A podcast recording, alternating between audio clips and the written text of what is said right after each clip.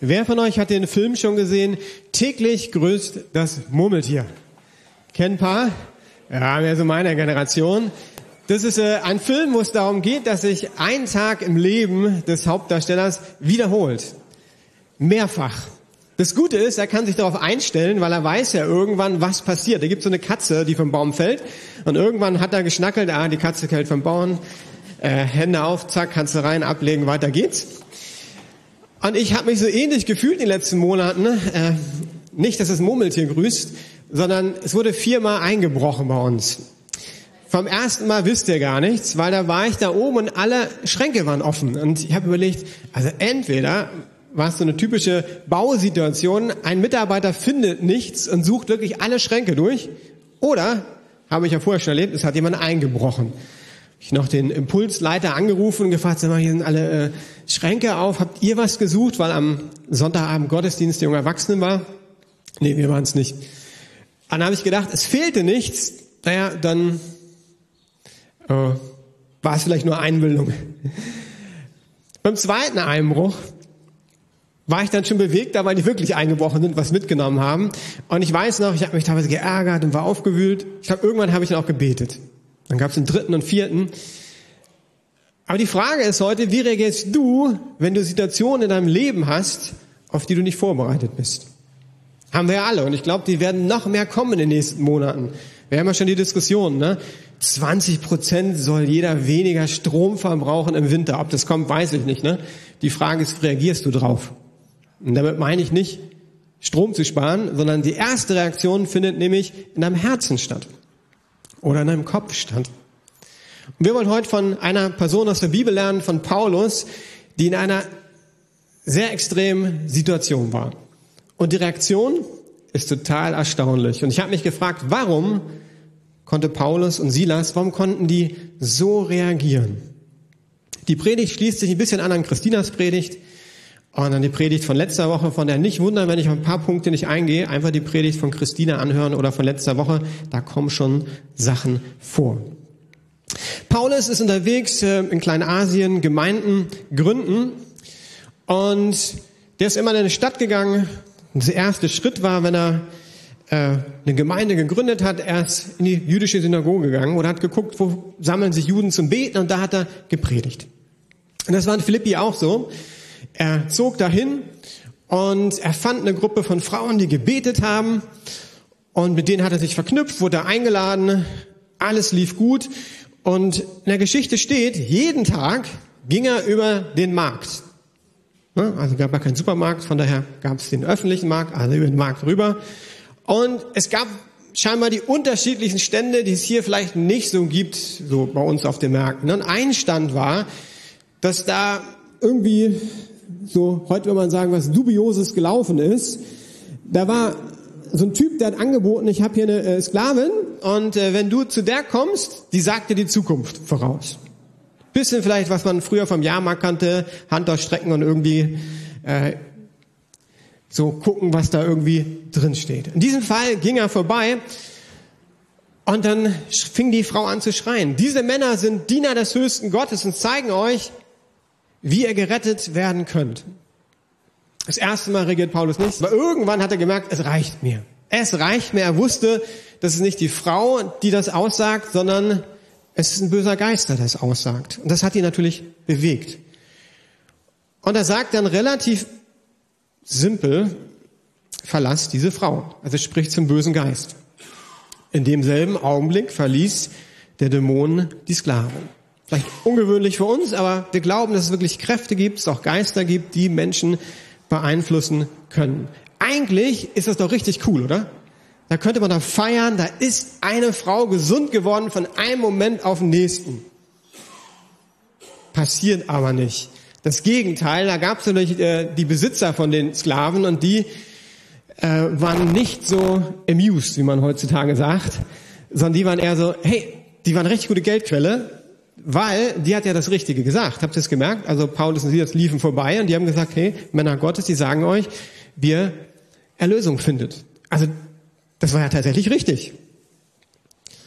Also haben die gesagt, diese Männer, also die, die müssen irgendwie Konsequenzen tragen und haben sie vors Gericht geschleppt und sagen dann, sie wollen jetzt Sitten einführen, die wir als römische Bürger weder befürworten noch annehmen können.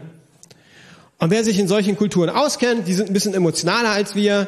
Äh, ich war schon mehrfach in Ägypten und so weiter. Da ist einfach, also wenn da was so diskutiert wird und so, ist das einfach mehr los. Ne? Und so stelle ich mir das vor. Der eine fängt an und schreit und zum Schluss schreien die alle. Und schließlich überlegen die Verantwortlichen, wie gehen wir damit um und sagen, wir müssen jetzt reagieren, sonst haben wir hier absolutes Chaos und Paulus und Silas werden geschlagen. Haben zwar nichts falsch gemacht, aber werden geschlagen. Nicht nur das, die kommen ins Gefängnis und werden in die sicherste Zelle, steht da, eingesperrt. Und zusätzlich bekommen sie ihre Füße im Block. Müsst ihr euch vorstellen, einfach, die sitzen da und dann Füße hoch und dann so, kennt ihr aus Filmen, irgendwie so ein Holzblock. Nicht angenehm. Ich hoffe, dass wir die Situation nicht so haben werden. Aber jetzt können wir einfach innehalten und da fängt es eigentlich für mich an. Wie reagieren die beiden? Bisschen ist ein Filmriss. Mich würde interessieren, was haben sie gedacht von dem Moment, wo sie geschlagen wurden, bis sie im Gefängnis waren? Das wissen wir leider nicht. Aber was wir wissen, um 0 Uhr, um Mitternacht, fangen doch tatsächlich Paulus und Silas an zu beten. Sie fangen an zu beten und ich denke, also ich habe ja nur äh, diese Einbruchssituation viermal gehabt, ne? Ich habe auch irgendwann gebetet, das gebe ich zu, aber meine erste Reaktion war nicht, also bevor ich mich irgendwie aufrege, ich bete jetzt erstmal. Die gehen ja noch einen Schritt weiter und dann singen sie Lobpreislieder. Wie reagierst du, wenn du mit Umständen konfrontiert wirst, wo du nicht so amüsed bist? Manche haben eher so Ärger nach innen, ich nenne es Kopfkino, ne? Die können sich richtig innerlich aufregen. Du siehst das dir nicht an, aber hier oben, ne?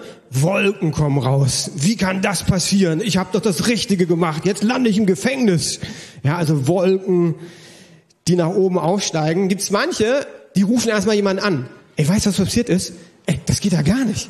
Wir sind im Gefängnis, ne? Also wenn die meinetwegen ein Smartphone hätten, äh, Paulus und Silas, ne? erstmal in Jerusalem anrufen. Äh, Petrus, äh, geht überhaupt nicht eher so Freiluftkino habe ich das genannt. Ne? Also alle kriegen mit, was so bei dir gerade abgeht.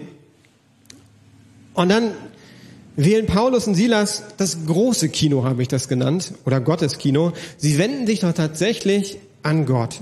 Und wenn ich in mein Leben hineinschaue, merke ich, manchmal schaffe ich das. Aber wenn ich ehrlich bin, häufig auch nicht. Was ich interessant finde, wenn man das griechische Wort hier für Lob singen anguckt, heißt das Hallel. Und das wird auch benutzt, um das Durchsingen der sogenannten Hallel-Psalm, Psalm 113 bis 118, zu äh, benennen. Und das Psalm, die die Juden zu bestimmten Anlässen gesungen haben, unter anderem zum Passamal. Und es ist anzunehmen, ich fand das gar nicht schlecht äh, von dem Kommentator zu sagen, die haben vielleicht gar nicht Freestyle angebetet, sondern die haben diese Psalmen laut gesungen.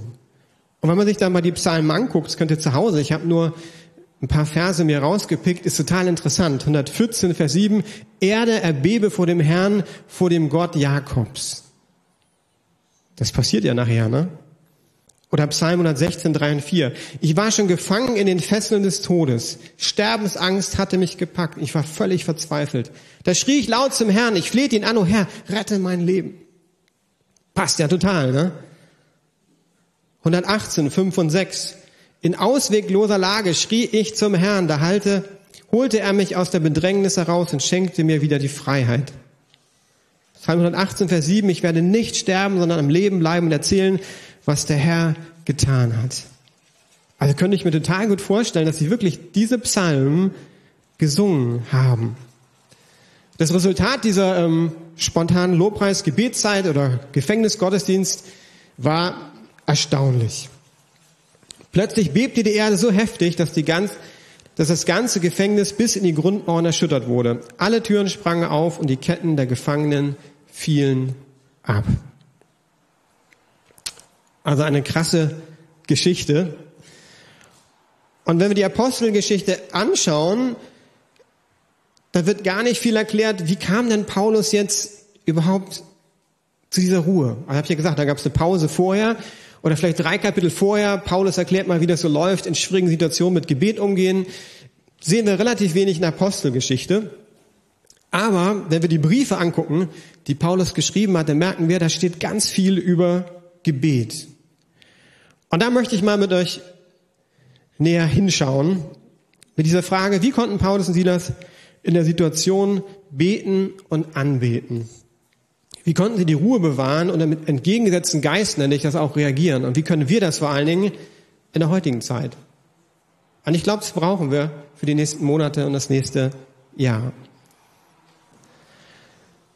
Paulus, der ermutigt uns einfach erstmal immer zu beten. Ziemlich simpel. 1. Thessalonicher 5, 16, 17. Fragt euch zu jeder Zeit, freut euch zu jeder Zeit, hört niemals auf zu beten. Von Paulus war, es geht nicht um einen Moment des Gebets, hört niemals auf zu beten. Epheser 6, 18, hört nie auf zu beten und zu bitten. Lasst euch dabei vom Heiligen Geist leiten, bleibt wach, bittet Gott inständig für alle Christen. Also wenn Paulus an Gebet denkt, dann denkt er nicht, also ich bete fünf Minuten am Tag und dann läuft der Tag, sondern was er sagt ist, hey, Gebet sollte während des ganzen Tags laufen. Von morgens bis abends. Er ermutigt uns in jeder Lebenslage zu beten. Also, wenn eingebrochen wurde, was soll das Erste, was Klaus macht? Erstmal beten. Nicht aufregen, beten erstmal. Philippa 4, 6, macht euch keine Sorgen. Ihr dürft in jeder Lage zu Gott beten. Sagt ihm, was euch fehlt und dankt ihm. Hey, in jeder Lage darfst du beten.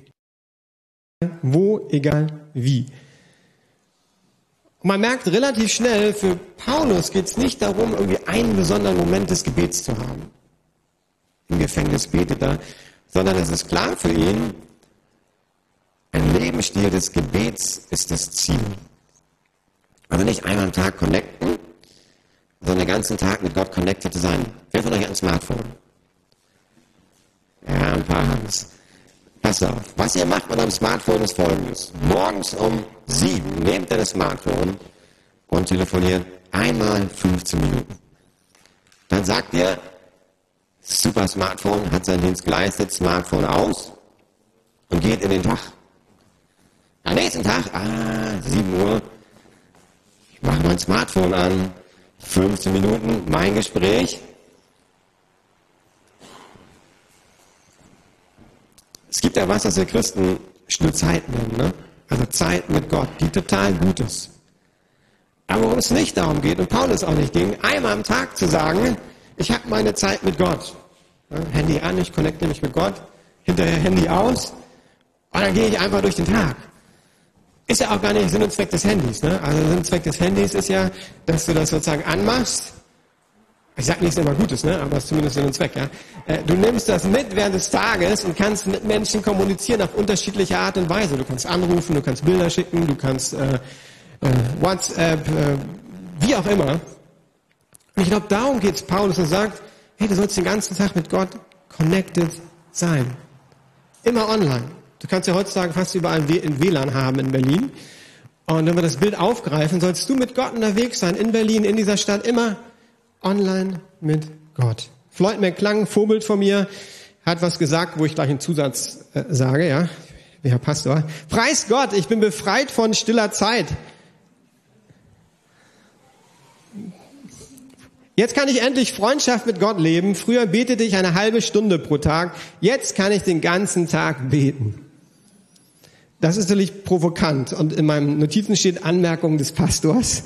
Zeit mit Gott kann für jeden Christen hilfreich sein, ist aber nicht das Ziel.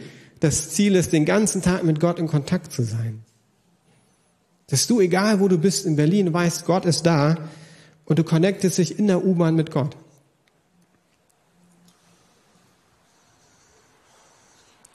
Also Paulus ging es um diesen Lebensstil des Gebets. Und es gibt ja Menschen, äh, wenn man die besucht und mit denen redet, dann merkt man, die haben das.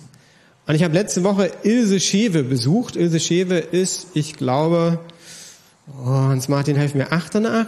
Nee. Ja, irgendwie sowas. Also schon viel Lebenserfahrung, drücken wir es so aus. Ne? Und eine Sache, die ich bewundere, ist, wie sie immer mit ihrem Rollator zum Gottesdienst kommt. Sie wird nicht abgeholt, sondern sie kommt mit dem Rollator zum... Du bist da! Ilse, schön dich zu sehen. Ja, das sieht man manchmal nicht so. Also Ilse kommt mit ihrem Rollator zum Gottesdienst und ich denke immer, boah, das ist, äh, Ilse, wie alt bist du jetzt? 93. Du warst richtig gut, Hans-Martin. 93. Und ich fragte so, warum fährst du denn noch mit dem Rollator? Also wir holen auch Leute ab äh, vom Seniorenteam. Und dann sagte Ilse, sie betet immer vorher und fragt Gott, ob sie heute das machen kann. Auch wenn sie einkaufen geht. Und ich war total berührt. Also sie geht nicht einfach los, sondern sie fragt vorher Gott, wie sieht's aus? Du weißt, wie Kraft ich heute habe, du weißt, wie der Verkehr ist und so weiter. Und dann hält sie inne und hat irgendwie, da müsste ich sie näher interviewen, einen Check von Gott. Heute kann ich losflitzen oder ich bleib zu Hause. Das, äh, das hat mich einfach berührt. Äh, ich habe einen älteren Seelsorger gehabt, der mich richtig genervt hat. Der hat den äh, himmlischen Vater geliebt und auf fast jede Antwort kam er mit dem himmlischen Vater. Das war für mich herausfordernd, obwohl ich auch den himmlischen Vater lieb. Und er sagte, weißt du Klaus, wenn ich unterwegs bin in Berlin, ich bete die ganze Zeit einfach. Sag ich, wie, wie, du betest die ganze Zeit? Ja, sagte er, brabbelt so ein bisschen vor sich hin, sind ja so in Berlin, ne? Und ich wusste, der macht das wirklich, ne? Das ist nicht nur, dass der mir das irgendwie sagt, sondern der ist während des Laufens mit Gott in Kontakt. Genau das ist Ziel von Paulus. Deshalb glaube ich auch, konnte er reagieren in einem ganz extremen Moment, weil er vorher schon immer wieder mit Gott in Kontakt war. Er wusste, er möchte mit Gott reagieren auf schwierige Situationen. In meinem Leben gab es auch Momente, wo ich es gut hingekriegt habe. Es kommt ein Moment, wo ich es gut hinbekomme. Habe ich habe einen Unfall gehabt im Winter, alten Ford Transit, Glatteis, habe ich nicht verstanden, also nicht geschnackelt, dass Glatteis ist. Äh, bin eigentlich gerade Autobahn die 100 gefahren, also nicht schlimm, aber bin total ausgebrochen. Und ich weiß noch, ich habe, es war nicht viel, also ich bin geschlenkert und dann zack in den Zaun gefahren und habe gebetet, Herr, hilf mir oder irgendwas. Es kam ein Gebet einfach raus, ohne dass ich es geplant hatte, wo ich hinterher mich gefreut habe. Es war ja nicht so, okay, ich habe einen Unfall, jetzt probiere ich mal aus, täglich ist das Murmeltier, wie reagiere ich auf einen Unfall, sondern gemerkt, irgendwie als erstes kam damit ein Gebet raus. Wie sieht das bei dir aus? Wann und wo betest du? Gerade wenn Situationen kommen, die dich vielleicht ärgern, die dich frustrieren, was ist deine Reaktion? Paulus ermutigt uns auch mit Ausdauer zu beten. Kolosser 4,2. Gebet für Paulus extrem wichtig. Wir sollen uns durch nichts vom Gebet abbringen lassen. Römer 12,2. Seid fröhlich in der Hoffnung, dass Gott seine Zusagen erfüllt. Bleibt standhaft, wenn ihr verfolgt werdet und lasst euch durch nichts, durch nichts, also ziemlich viel durch nichts, ne? Lasst euch durch nichts vom Gebet abbringen. Also warum konnte Paulus so reagieren im Gefängnis? Weil für den Gebet extrem wichtig war. In seinen Briefen finden wir 36, ungefähr 36 kürzere oder längere Gebete, wo er für die Gemeinden oder auch für einzelne Christen betet. Also das Thema zieht sich wie ein roter Faden durch sein Leben. Gebet war mit oberster Priorität. Wenn Paulus hier wäre, würde er sagen, mache Gebet zu einer Priorität in deinem Leben. Warum ist das Paulus so wichtig? Das ist ja eine wichtige Frage, die Warum-Frage. Ne? Viele von uns, wir haben gelernt, beten. Und dann beten wir, wenn wir nicht beten, haben wir schlechtes Gewissen. Ging mir auch eine Zeit lang so. Dann haben wir die Warum-Frage nicht gestellt. Die Frage ist nicht, warum? Warum sollst du denn beten? Weil Gebet die Grundlage ist für eine Freundschaft mit Gott. Ohne Gebet gleich reden mit Gott kannst du nicht Freund Gottes sein. Du kannst auch sonst keinen Freund haben, mit dem du nicht redest. Das ist einfach schwierig. Also wenn jemand nicht redest, bin ich mir ziemlich sicher, das wird kein guter Freund von dir werden. Römer 8, 15 bis 17 sagt Paulus, auch was zum Thema Gebet, da gibt es ein ganz kurzes Gebet, was ich interessant finde. Denn der Geist, den ihr empfangen habt, macht euch nicht zu Sklaven, so dass ihr von neuem in Angst und Furcht leben müsstet. Er hat euch zu Söhnen und Töchtern gemacht und durch ihn rufen wir, wenn wir beten, aber Vater.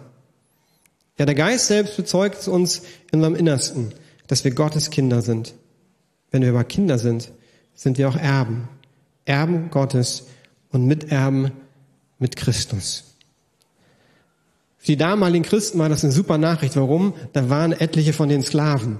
Wir lesen das ja und haben, ja gut, hier gibt's keine, also zumindest nicht offensichtlich Sklaven in, in Deutschland. Da war es so, da waren Sklaven in der Gemeinde. Die wussten, wie es sich anfühlt, ein Sklave zu sein. Die kannten die Realität eines Sklaven und hören jetzt plötzlich bei Gott, bei dem Gott der Christen, ist es alles anders. Du bist Sohn und du bist Tochter. Du bist eingesetzt als Erbe, was ja bedeutet, Sohn und Tochter zu sein. Das waren gute Nachrichten. Das heißt, in der Gottesbeziehung, aber Vater, mein lieber Vater. Es geht also um eine ganz intime Beziehung. Und wenn es um Gebet geht, geht es genau darum. Das Gebet, was Jesus uns gelehrt hat, was wir jede Woche beten, womit fängt das an? Vater unser. Warum beginnt dieses Gebet mit diesem Wort? Vater, Vater unser. Es geht um eine Liebesbeziehung. Weißt du, wenn du Christ bist oder überlegst, was Christsein bedeutet, der Kern vom christlichen Glauben ist, dass Jesus eine Liebesbeziehung mit dir haben möchte. Daraus entwickelt sich alles andere. Wir sind zuallererst Gottes Kinder.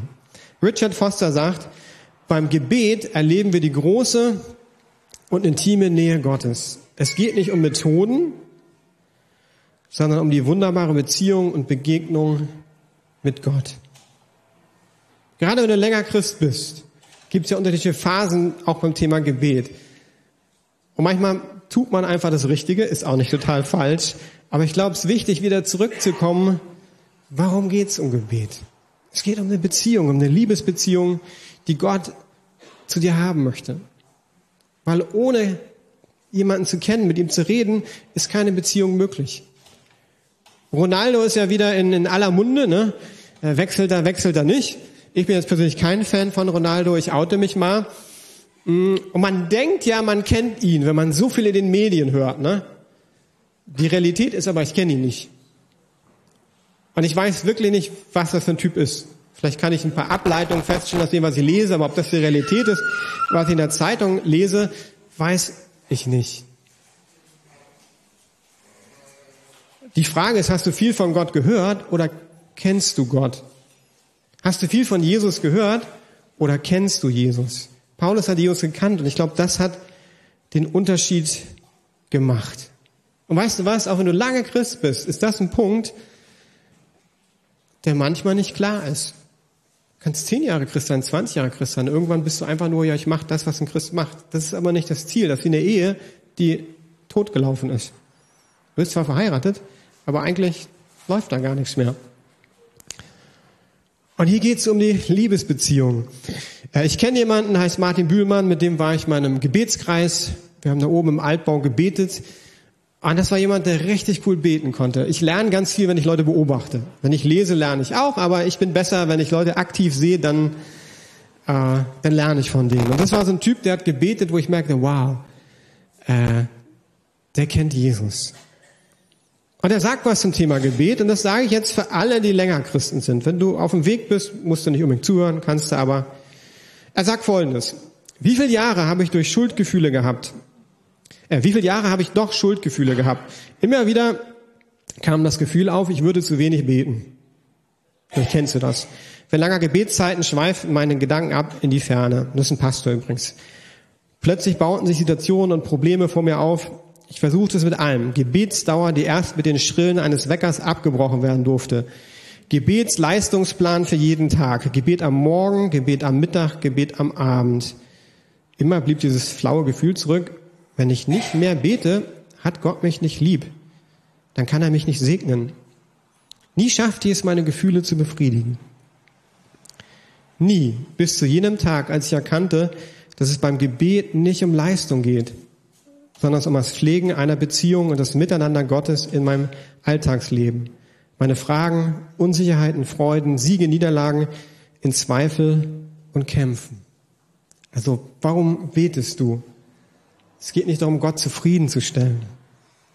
Es geht nicht darum, eine Leistung zu erbringen, sondern es geht darum, Gott kennenzulernen, ein Freund Gottes zu werden. Und wie gesagt, ich finde es gut, wir Zeit mit Gott haben. Die Frage ist nur, ist es noch eine Liebesbeziehung? Und ganz ehrlich, ich finde das viel schwieriger, den ganzen Tag mit, Connect, mit Gott connected zu sein, als 15 oder 30 oder von mir aus eine Stunde am Tag äh, zu beten und eine Bibel zu lesen. Weil wenn ich mit Gott unterwegs bin, heißt da, ich beziehe Gott in mein Leben ein. Und ich glaube, das ist das Ziel, dass es darum geht, dass Paulus sagt, hey, du sollst mit Gott verknüpft sein. Nimm Gott hinein in alle deine Lebensbereiche. Also, das ist erstmal alles, was du denkst. Da möchte Gott gerne reinkommen. In deine Familie möchte Gott reinkommen, wenn du Family hast. In deine WG möchte er reinkommen. Oder wenn du alleine bist, dann möchte er sozusagen mit dir zusammen in einer Wohnung sein. Wenn du zur Arbeit gehst, ey, da möchte Gott auch reinkommen. Schule, Uni, der ist bei dir. Und er sagt, ich möchte gerne Leben mit dir gestalten. Und dann merke ich, boah, das ist viel herausfordernder, als jetzt irgendwie einmal am Tag eine Zeit mit Gott zu haben. Und ich glaube, Paulus konnte an dem Moment so reagieren, weil er gelernt hatte, mit Gott im Alltag unterwegs zu sein. Ich möchte noch mal ein anderes Bild irgendwie probieren zu erklären. Gebet ist für einen Jesus-Nachfolger wie Sauerstoff. Ohne Sauerstoff kein Leben. Ohne Gebet kein christliches Leben. Ich habe gegoogelt in der Vorbereitung, äh, wenig Sauerstoff im Wasser. Wollte einfach mal gucken, äh, was kommt da für ein Bild. Ihr könnt raten, was kam. Tote Fische. Gebet ist für Paulus wie Sauerstoff. Dass er sagt, hey, wenn wir Gott kennenlernen wollen, dann geht es doch um diese intime Beziehung zu pflegen. Warum war Paulus Gebet noch so wichtig? Und ich komme zum Schluss. Gebet war für Paulus eine Kraftquelle. Also er wusste, wir brauchen Kraft. Und ich glaube auch, wir brauchen Kraft. Und das lesen wir dann auch. Alle Türen sprangen auf und die Ketten der Gefangenen fielen ab. Ich glaube, dass Paulus weiß, Gebet hat auch Kraft. Also es geht um die Beziehung zu Gott, aber es geht auch darum, dass wenn du betest, Gott freisetzt. Und Niri kommt nochmal nach vorne. Niri wird kurz aus seinem Leben berichten. Ein Moment, wo er im Alltag angefangen hat zu beten. Das ist eine typische Alltagssituation, weil es geht ums Auto. So, ich weiß nicht, ob ihr betet, wenn ihr irgendwie Probleme mit dem Auto habt. Habe ich tatsächlich schon gemacht. Und ähm, Niri hat mir ein Mail geschickt diese Woche. Und da habe ich gedacht, boah, das ist eine krasse Geschichte. Also ähnlich wie Paulus, geht zwar nicht um Leben und Tod, ähm, aber eine Geschichte, die auch krass ist, die ich so noch nicht erlebt hat, wo genau all das kam. Im Alltag beten, auf Gott hören und dann ziemlich ungewöhnlich Gott erleben. Erzähl doch mal, Niri. Ja, Klaus hat mich ja schon kurz eingeführt. Ähm, liebe Gemeinde, ich heiße Niri. Ähm, die Geschichte ist jetzt äh, circa vor, glaube ich, jetzt zwei Wochen her, am Samstag, den 23. Juli. Ganz, äh, äh, ganz normal wollte ich einkaufen gehen und äh, zu meiner Überraschung, das Auto startet nicht. Hm. Okay, ähm, gar nicht so dramatisch. Dann habe ich die ADAC angerufen, die Pannenhilfe kam, aber konnte auch nicht helfen. Also ähm, wurde das Auto dann abgeschleppt und äh, dann in die Werkstatt. Ja, und in, die, in der Werkstatt wurde dann das Teil ausgetauscht, was diagnostiziert wurde. Aber am Montagabend kam der Anruf, das Auto startet noch nicht. Hm. Und ähm, in der Geschichte gibt es viele Details, aber ich werde es mal verkürzen. Irgendwann hat die Werkstatt einfach mal aufgegeben, hat gesagt, ja, hier ist ein fein Elektronikproblem und das kann nur Opel regeln. Also das Auto erneut abschleppen und einfach mal zur Opel Fahrwerkstatt dann einfach mal hinbringen. Hm. Ein Schock für mich, ja, das war wirklich ein Schock. Und ähm, irgendwann am Mittwochabend ähm, waren wir bei einem äh, Ehepaar, einem Missionar, ein ähm, Missionar-Ehepaar in Berlin. Und ähm, wir haben dann einfach mal Gott einfach mal über die Einfahrungsaustausch, die machen einfach mal Straßenevangelisation in Berlin. Und zum Schluss, also ganz zum Schluss kamen wir nur einfach mal ganz kurz drauf, und ähm, Laura, meine Frau und ich haben dann einfach ein bisschen erzählt, dass wir noch unglücklich sind, weil wir nicht wissen, was wir mit dem Auto machen werden, weil es könnte einfach mal viel Geld wieder kosten. Und ja, und kurz und knapp äh, hat dann Ulrike, die Frau von David, hat dann einfach mal gebetet und hat gesagt, Gott macht ein Wunder. Angenommen. Und ähm, an dem Freitag ähm, kam ich dann nochmal zum, zur Werkstatt. Das war dann ähm, am 29. Aber zu Hause, also durch die Woche, es gab schon innerhalb von zwei Wochen einfach mal ein paar Bibelverse, die uns begleitet hat, äh, als Familie und auch die Predigt von Christiane und äh, Christian und äh, Christine ähm, über Philippa 4, Johannes äh, 15 mit diesem Weinstock in Jesus bleiben und einfach mal auch sein Wort in uns. Und als ich dann gebetet habe, ähm, an dem Freitag oder an dem Donnerstag schon kam ich, kam ich, es kam dann das Wort von Daniel 6, Vers 27 und 28, dass Gott, unser Gott ist ein Gott, der Wunder tut und ähm, er befreit und er rettet. Und das hat mich tatsächlich innerlich bewegt, die ganze Familie auch, natürlich. Und an dem Freitag habe ich dann doch eigentlich gespürt, ich werde in die Werkstatt, also ich musste sowieso in die Werkstatt fahren, um sie zu bezahlen und ein paar Dinge noch zu klären. Aber ich hatte einfach mal zu Hause schon dieser innerliche Eindruck, okay, du fährst heute nach Hause mit dem Auto. Hm, interessant.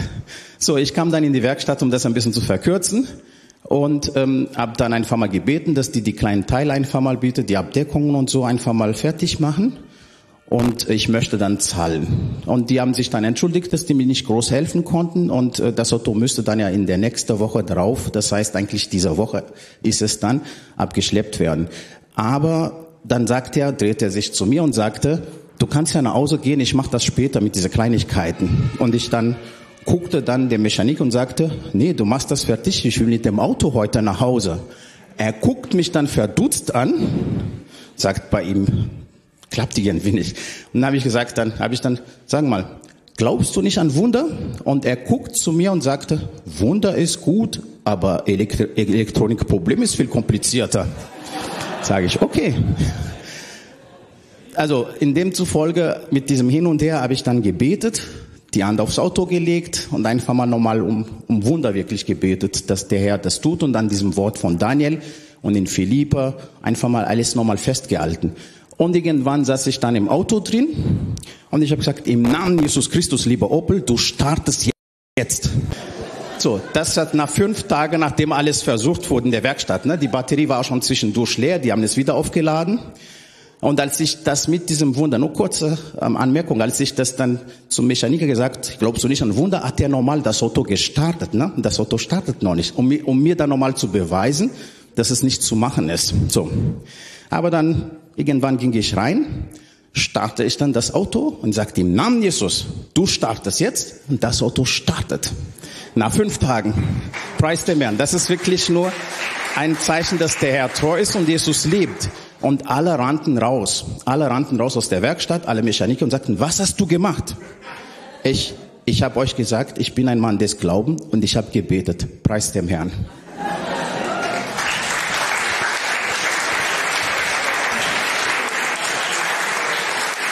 Ich habe ja schon bei der äh, Einleitung gesagt, es ist eine ungewöhnliche Geschichte. Und es geht immer um Beziehung. Also was ich nicht sage, ist, dass jeder jetzt sozusagen für sein Auto betet, wenn es kaputt ist und dann wird es automatisch repariert. Habt ihr gemerkt, dass hier vor gebetet wurde, dass Gott irgendwie zu Niri gesprochen hat und das war sozusagen ein Beziehungsprozess, nenne ich das mal, bis an den Punkt kam zu sagen, ich bete jetzt dafür. Und ich bewundere Niri, ich hätte das zumindest nicht laut ausgesprochen. Schön heimlich Kopfkino.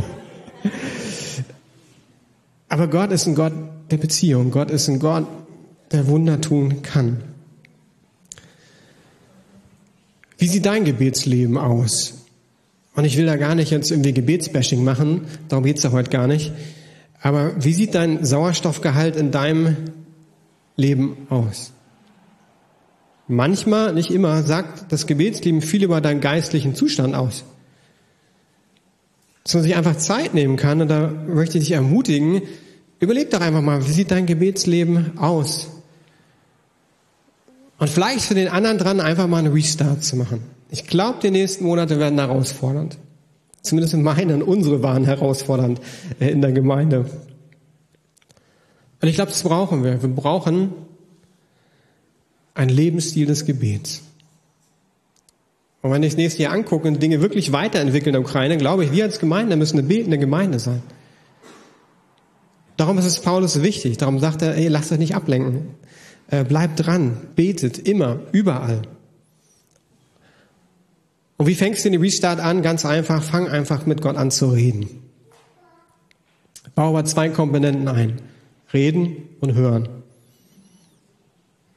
Meine Beziehung besteht aus Sender und Empfänger. Gott hat kein Problem mit dir heute neu anzufangen. Das liebt er.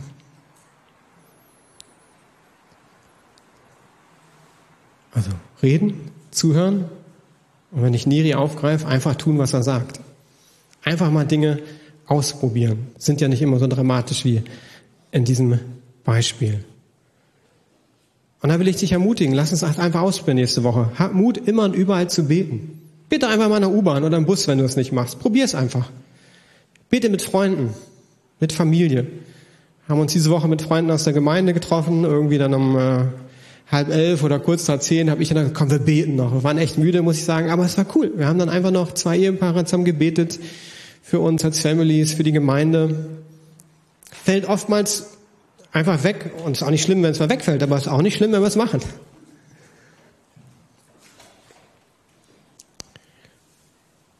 Und plan ruhig Zeit ein, um die Liebesbeziehung mit Gott zu bauen. Nicht um einfach einer Routine nachzugehen. Und wir hören jetzt ein Lied, wenn ihr als Band nach vorne kommt. Und im ersten Lied möchte ich einfach, äh, du, dass du einfach dir Zeit nimmst, selbst zu beten. Ich weiß nicht, ob du Gebet kennst. Vielleicht bist du eingeladen worden und sagst, ich weiß gar nicht, was ich machen soll. Dann entspann dich einfach, hör zu. Äh, wenn du Gebet kennst, will ich dich ermutigen, einfach mal mit Gott anfangen zu reden. Zu sagen, wie es dir geht. Und du kannst auch gerne stille sein, einfach über nachdenken, wie geht es eigentlich mir momentan in meiner Beziehung mit Gott, in meinem Gebetsleben. Und du kannst dann das Lied einteilen in zwei Hälften. Die erste Hälfte beten und die zweite Hälfte einfach mal zuhören. Vielleicht möchte Gott heute Morgen zu dir gleich reden. Ich bete.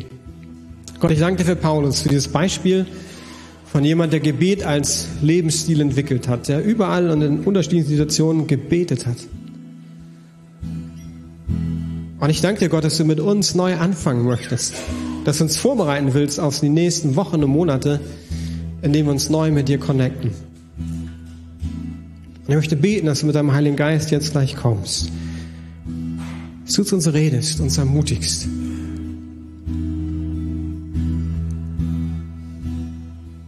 kannst gerne aufstehen, kannst auch sitzen bleiben, aber nimm dir Zeit, mit Gott zu reden.